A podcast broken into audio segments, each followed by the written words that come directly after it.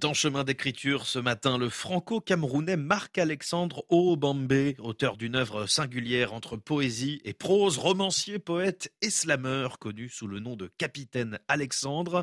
Il est l'auteur de plusieurs ouvrages, dont trois romans, et on parle aujourd'hui de son plus récent intitulé Souviens-toi de ne pas mourir sans avoir aimé. Bonjour Tirtankar Chanda. Bonjour Julien. Avant de nous lancer dans le roman, parlez-nous de ce titre assez particulier. C'est effectivement un titre peu banal. Dans les premières pages du roman, le héros, Jaromil, né d'un père africain et d'une mère française, reçoit dans la boîte aux lettres un colis inattendu contenant un courrier de son père, le père qu'il n'a pas revu depuis son enfance. La lettre d'une centaine de pages s'ouvre sur un conseil plein de sollicitude. Souviens-toi de ne pas mourir sans avoir aimé. Une véritable injonction existentielle, elle est devenue le titre du roman.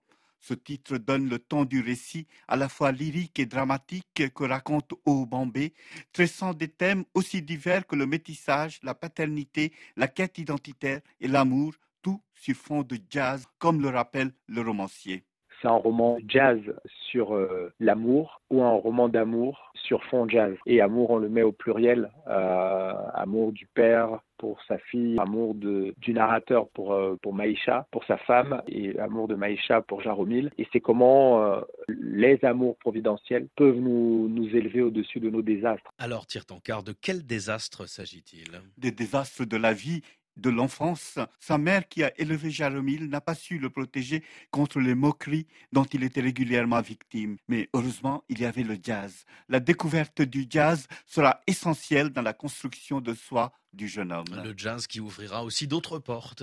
Marc-Alexandre Aubambé a construit son roman comme des étapes de salvation de son héros.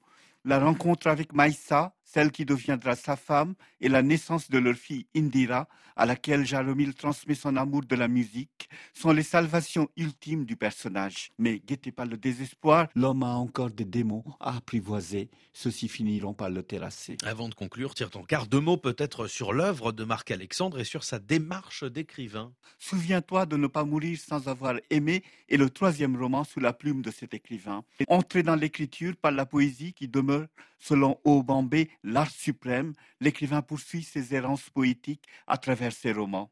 La critique parle de roman-poème, qualificatif qui définit la pratique littéraire de ce romancier j'ai adossé mon geste artistique à la liberté, euh, l'improvisation, le fait d'aller chercher toujours plus loin euh, quelque chose de plus grand, quelque chose de l'instant euh, à habiter. Le jazz m'a offert ça. Que les romans que j'écris, je les écris sans structure au départ, puis je laisse les mots comme les notes me guider vers ce que j'ai envie de raconter tous les livres que j'ai publiés sont nés d'abord parce que j'avais rêvé leur titre. Quand je commence à écrire, j'ai le titre du livre, une histoire, quelque chose que j'ai envie de raconter. Je suis plutôt euh, dans l'écriture même, dans cette liberté de laisser chanter ma plume et de voir où elle m'emmène en fait. Mais vraiment comme un musicien qui arrive, qui sait pas trop où les accords vont le mener, mais il est en confiance et il sait qu'il peut se passer un miracle en fait. Et il va en quête de ce miracle dans Souviens-toi, le miracle s'accomplit à travers la fluidité de la narration, à travers la douce mélancolie qui dégage de ces pages. Les romans de Marc-Alexandre Aubambé sont des invocations avant d'être des intrigues. Souviens-toi de ne pas mourir sans avoir aimé, roman de Marc-Alexandre Aubambé, publié aux éditions Calman Lévy, chemin d'écriture avec vous, Tirtan Karchanda. Merci beaucoup. C'est moi qui vous remercie.